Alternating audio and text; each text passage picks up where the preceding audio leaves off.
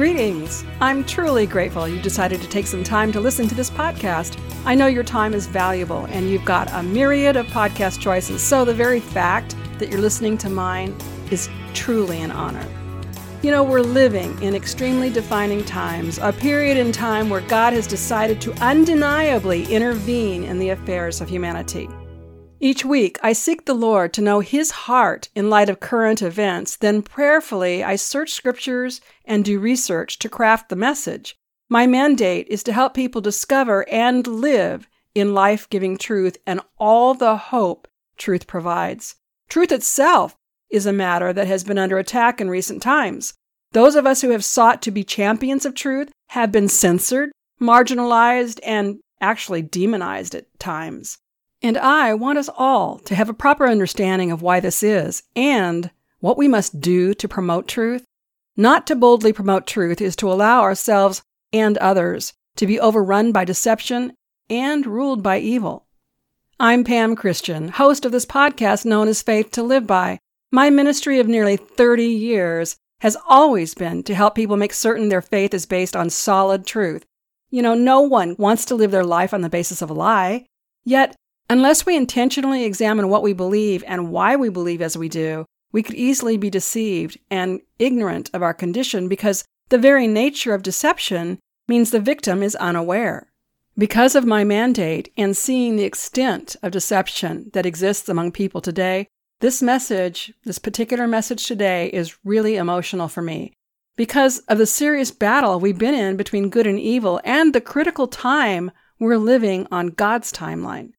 Everyone in the world would agree both good and evil coexist. Everyone would say they want good to prevail. Unfortunately, there are many people in positions of influence and power who are deceived about what is good and what is true.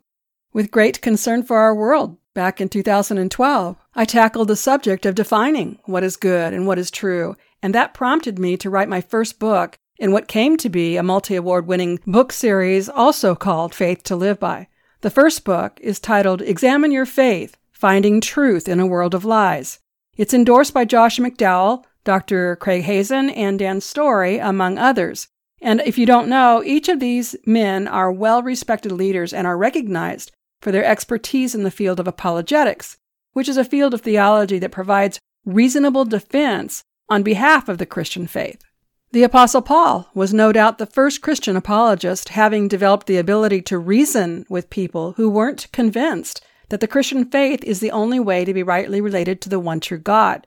Within Christian apologetics is the ability to demonstrate how the God of Christ, and therefore Christianity, is the creator of all that exists and the one true God. Let me ask you are you able to articulately share your faith in a way that would convince others to reconsider what they believe?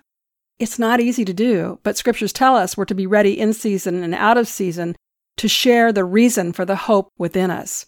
Well, these are the critical times we're living in, so I highly recommend you get that first book. And in fact, I'd like to see all Christians have it so they can learn the clear and concise realities of the Christian faith we each one need to be personally convinced of the truth of Christianity in contrast to all other claims of truth and religions for ourselves in order to share our faith with others. And if ever there was a time in the world when truth needed to be effectively expressed, it's now. So, three points of truth I want to address today are free will choice, Christ's intention for the church, or better stated, the ecclesia, and the existence of a real enemy of God, a person known as Satan, a spiritual being. I believe none of these have been properly taught in the church today, and with these three matters not properly understood, people have been deceived and therefore misled. I want to start with the enemy of God, known as Satan, and known as the devil, and also known as the father of all lies. Satan was originally created by God as a holy angel, known in heaven as Lucifer. Robin Bullock teaches that none of the angels knew of God's plan to create mankind. Up until that point, the angels enjoyed a unique relationship with God. But when God created man, Robin explains, Lucifer became jealous. Even though God created humanity a little lower than the angels, man clearly had a unique relationship with God. And Lucifer became jealous of man, believing that of all creatures, he deserved this close relationship. And soon, his pride and arrogance brought him to rebel against God, along with about one third of the angels in heaven who sided with Lucifer. Well, in response, God cast them all out of heaven forever. 2 Peter chapter 2 verse 4 reads, When the angels sinned, God did not spare them, but consigned them to the pit of hell to be kept for the judgment. However, until the final judgment, the enemy is still roaming about the earth, seeking whom he can devour. It is the enemy's goal to bring death and destruction to anything of value to God, making humanity his primary target. With God giving both mankind and angels the ability to choose their own free will, this battle against good and evil that is being played out on earth today is in all actuality the playing out of the revelation of choices. Those who choose God will be blessed and receive his promises of blessings, and those who do not will receive all of God's warnings and curses. God is exceedingly long suffering, not wanting anyone to perish, but for all to come to everlasting life through faith in Jesus Christ. Blessings or curses, life or death, the choice is ours. Did you realize that you have the power of your eternal destiny in your own hands, in your own power of choice? Were you aware that the experiences of your daily life are also determined by your personal choices? It's true. If you're not happy with the direction of your life, if you are fearful, anxious, filled with strife, the opportunity to change your circumstances is before you this very day. With this podcast, you can expect to learn number one, the power of free will choice. Number two, the efforts of the enemy to deceive God's people and usurp God's timeline. Number three, the plan of God for the church to restrict evil, to restrain evil. And number four, what you must do to be aligned with God and change your life for the better. God has revealed his general plan for the earth and all that's in it. The enemy of God is aware of this general timeline, and he has always worked to accelerate and circumvent specific events in an effort to override God's plans and hopefully accomplish his own evil plans for destruction and death instead. We are living at such a pivotal juncture. What are some past pivotal times? Well, We've got the day that the enemy of God enticed the woman to disobey God, when Adam, without being enticed, willingly disobeyed. In response, God promised a deliverer to redeem fallen humanity from the eternal separation their disobedience, their sin, brought on the entire human race. Another past pivotal time was the days of Noah, when God saw every intent of evil was in the heart of man, and he was grieved. He made man. In response, God sent a great flood that covered the whole earth, wiping out the increase of evil of that day. And another pivotal point the days of Korah's rebellion against Moses, who was God's appointed deliverer of the Hebrew people from the bondage and captivity of the Egyptians. In response to Korah, God had Moses instruct all those who sided with Korah to gather together, and in one sudden movement, God opened up the ground and Korah and his followers and all their family and possessions were swallowed by the earth and taken alive to Sheol. What are some more recent pivotal times? Well, before I identify them, let's understand the wrath of God is expressed differently in the New Testament days than it was in the Old Testament. But make no mistake, God's standards for holiness and obedience remain the same for both the Old and New Testament times.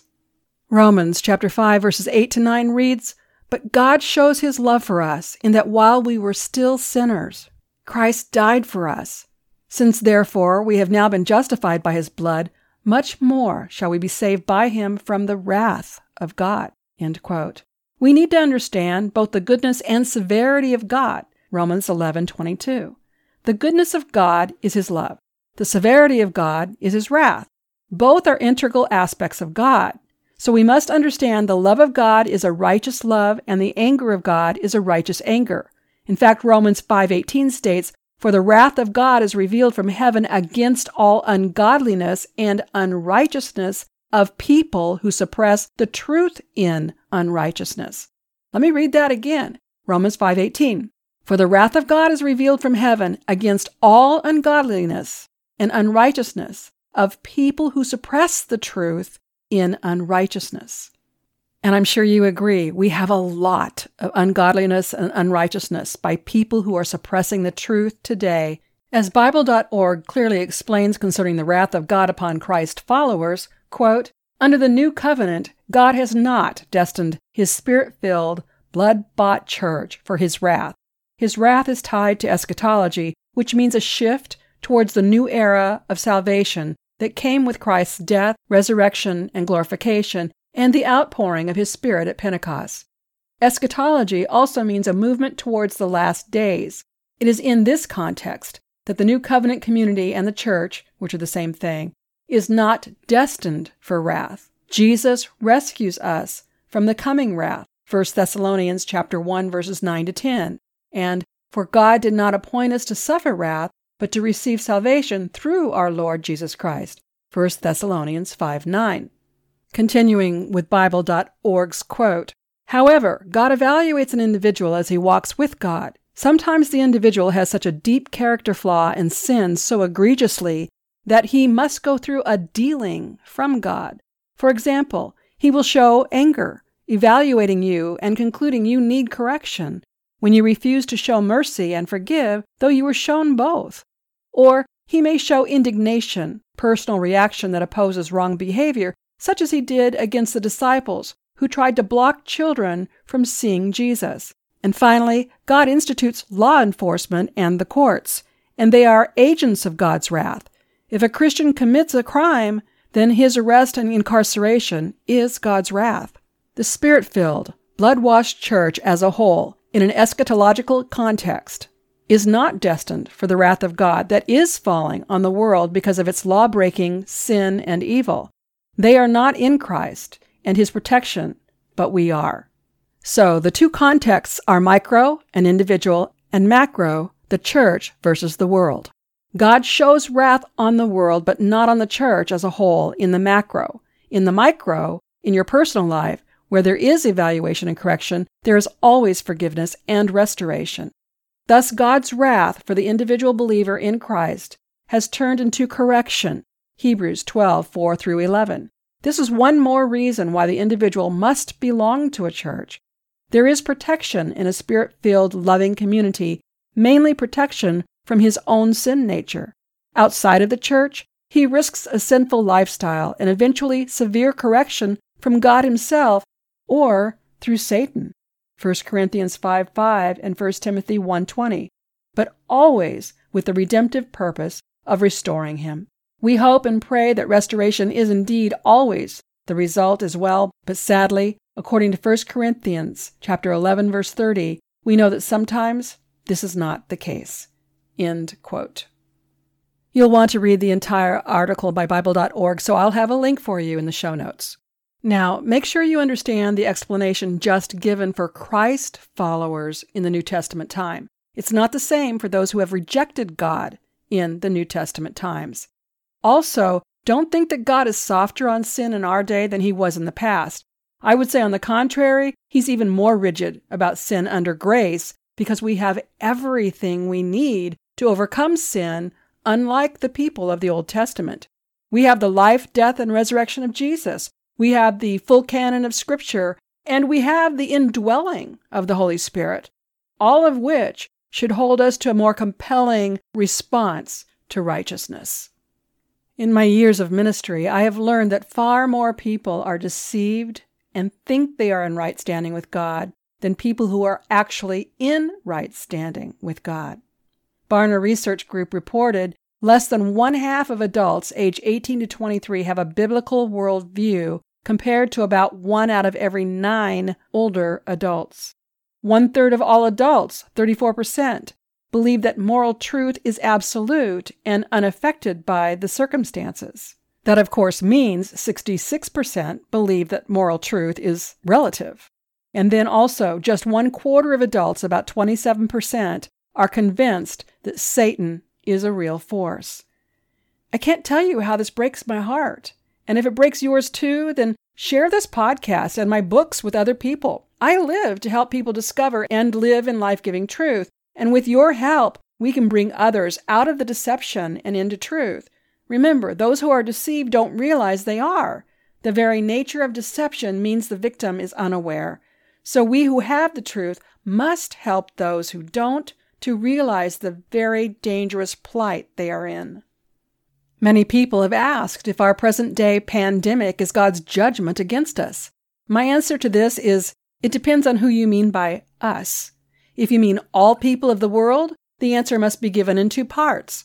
God's condemning judgment is given to those who choose to reject Him.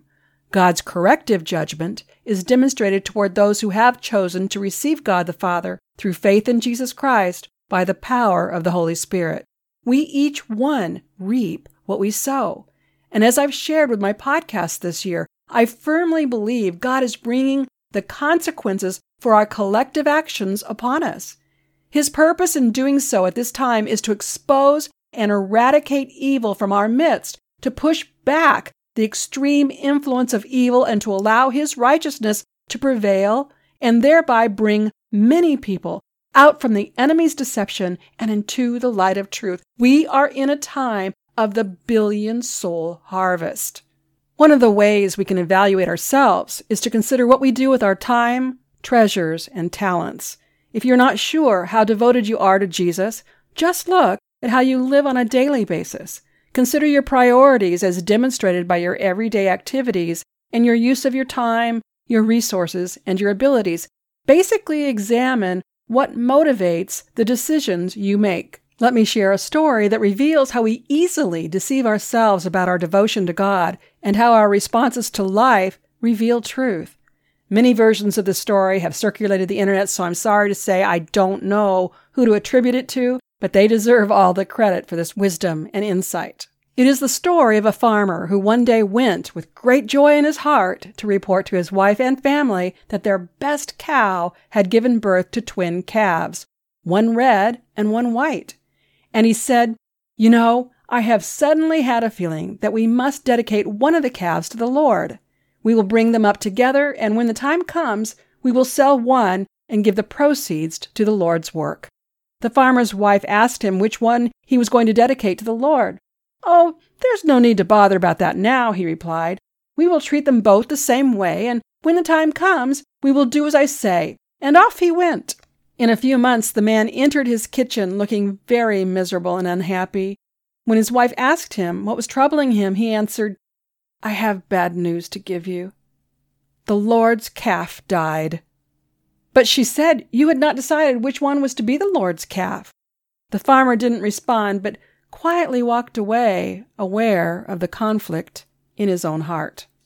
Is there anything in your life where you are double minded concerning your devotion to God?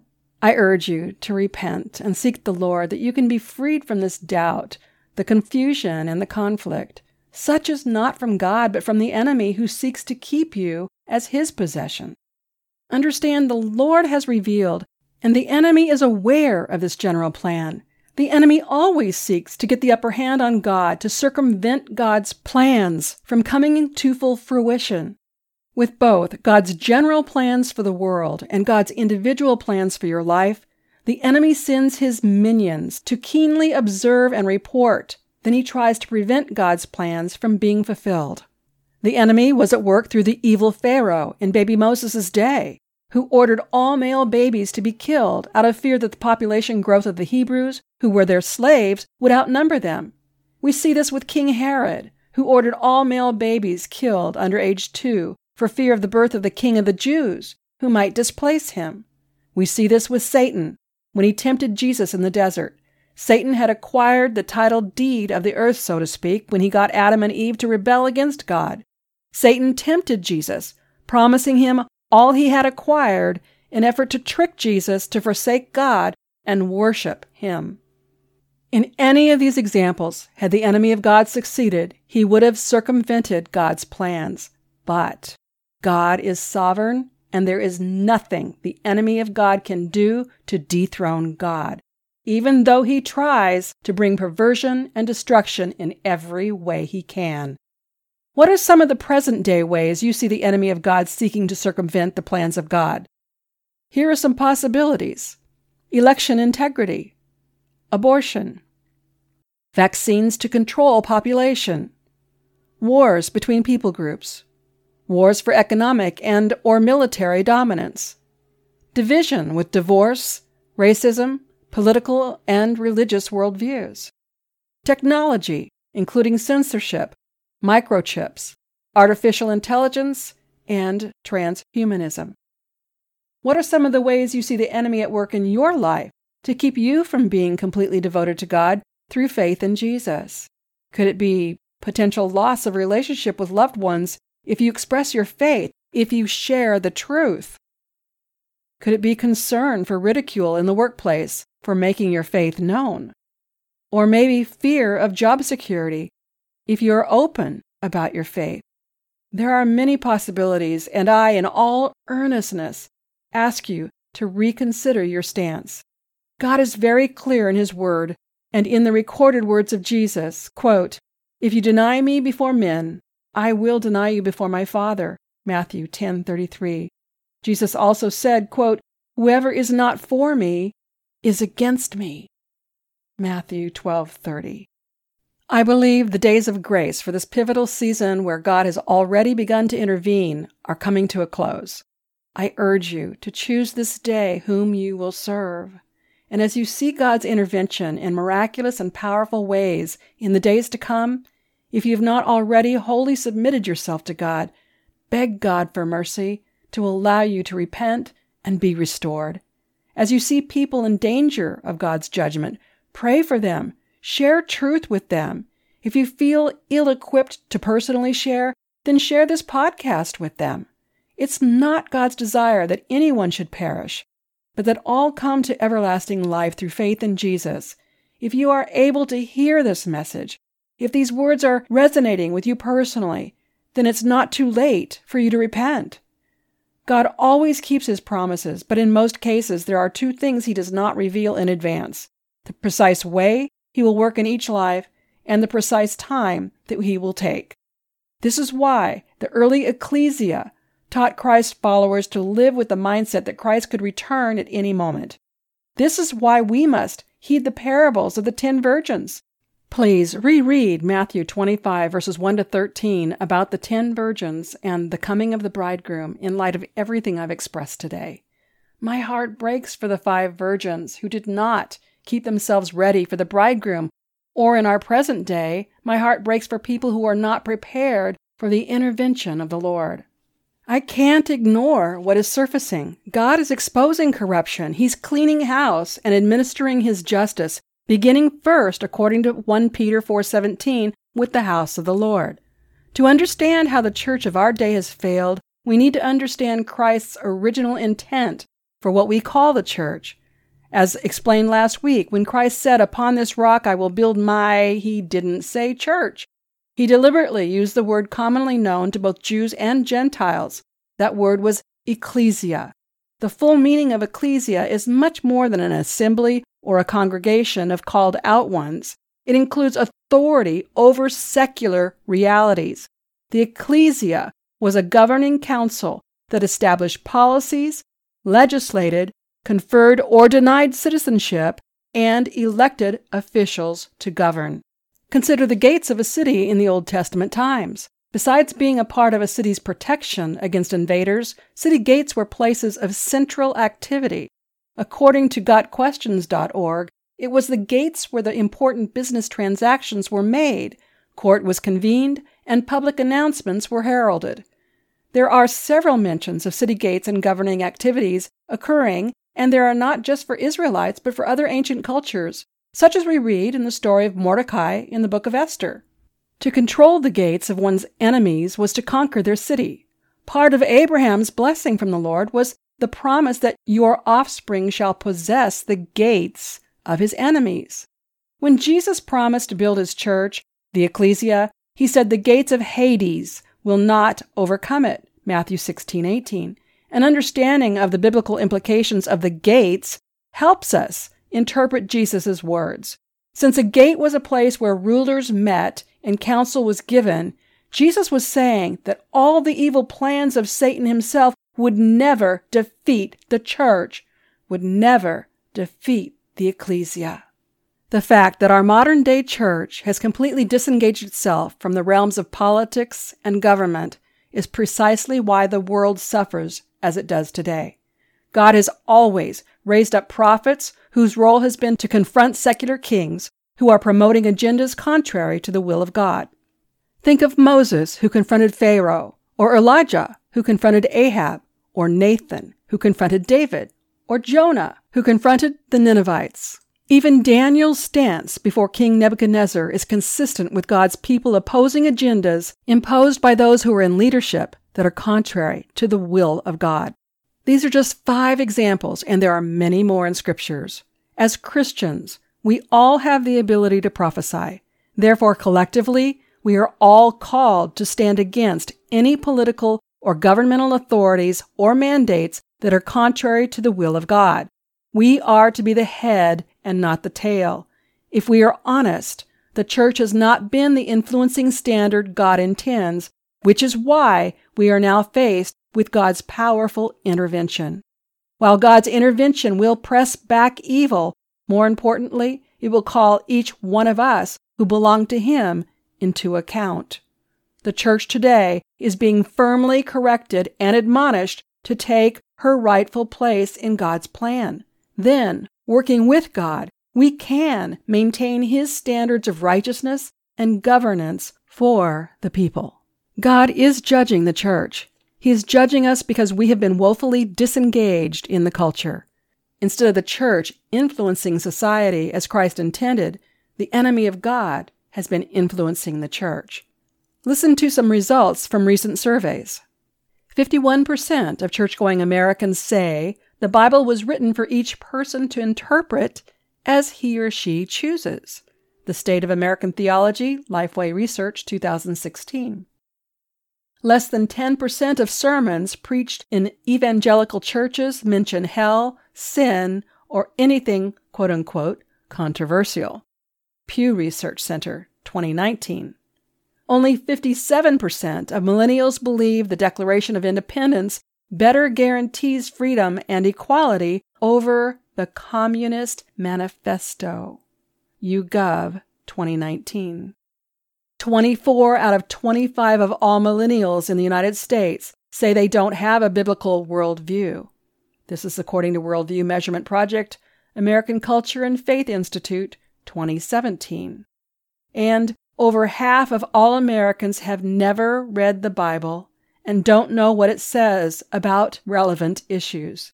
This is according to Bible Engagement in America, Biblical Literacy, American Bible Society, and Barna Group, 2016.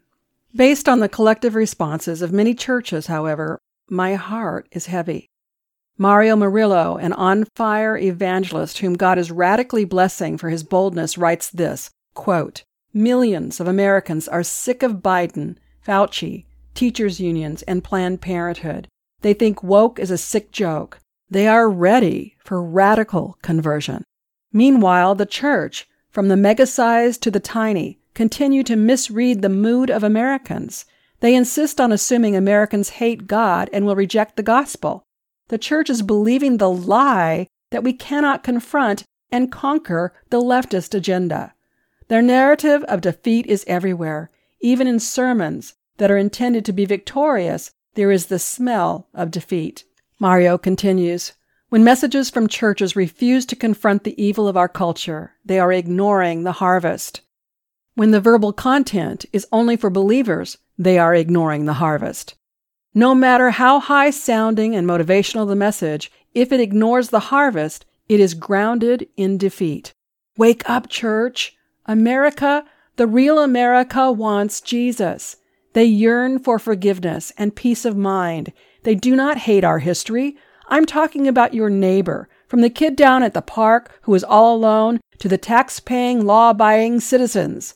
Millions of them the public spoke loud and clear in every one of our tent crusades. They are not afraid to stand shoulder to shoulder to hear the gospel. They are not the autonomans you think they are. They are not blindly following the Gavin Newsom script. Not even during the Jesus movement did I see this kind of violent hunger for God. I do not know what it will take to warn you. I can only speak from my team and myself. We are all in. We have declared total war. We do not see any option but to harvest, harvest, and keep harvesting. End quote. There is so much more of interest in Mario's post, so I'll have a link for you in the show notes. Prophets are speaking of the importance of the next 90 days, the months of June, July, and August.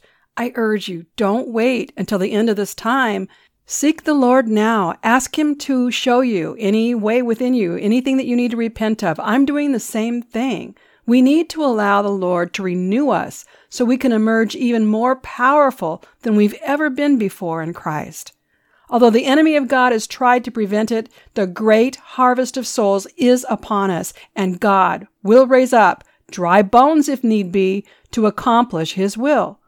But knowing there still is time, I pray for you to choose this very day whom you will serve, and that you too will choose to be all in. Next week is the anniversary of my first year of podcasting with Charisma Podcast Network.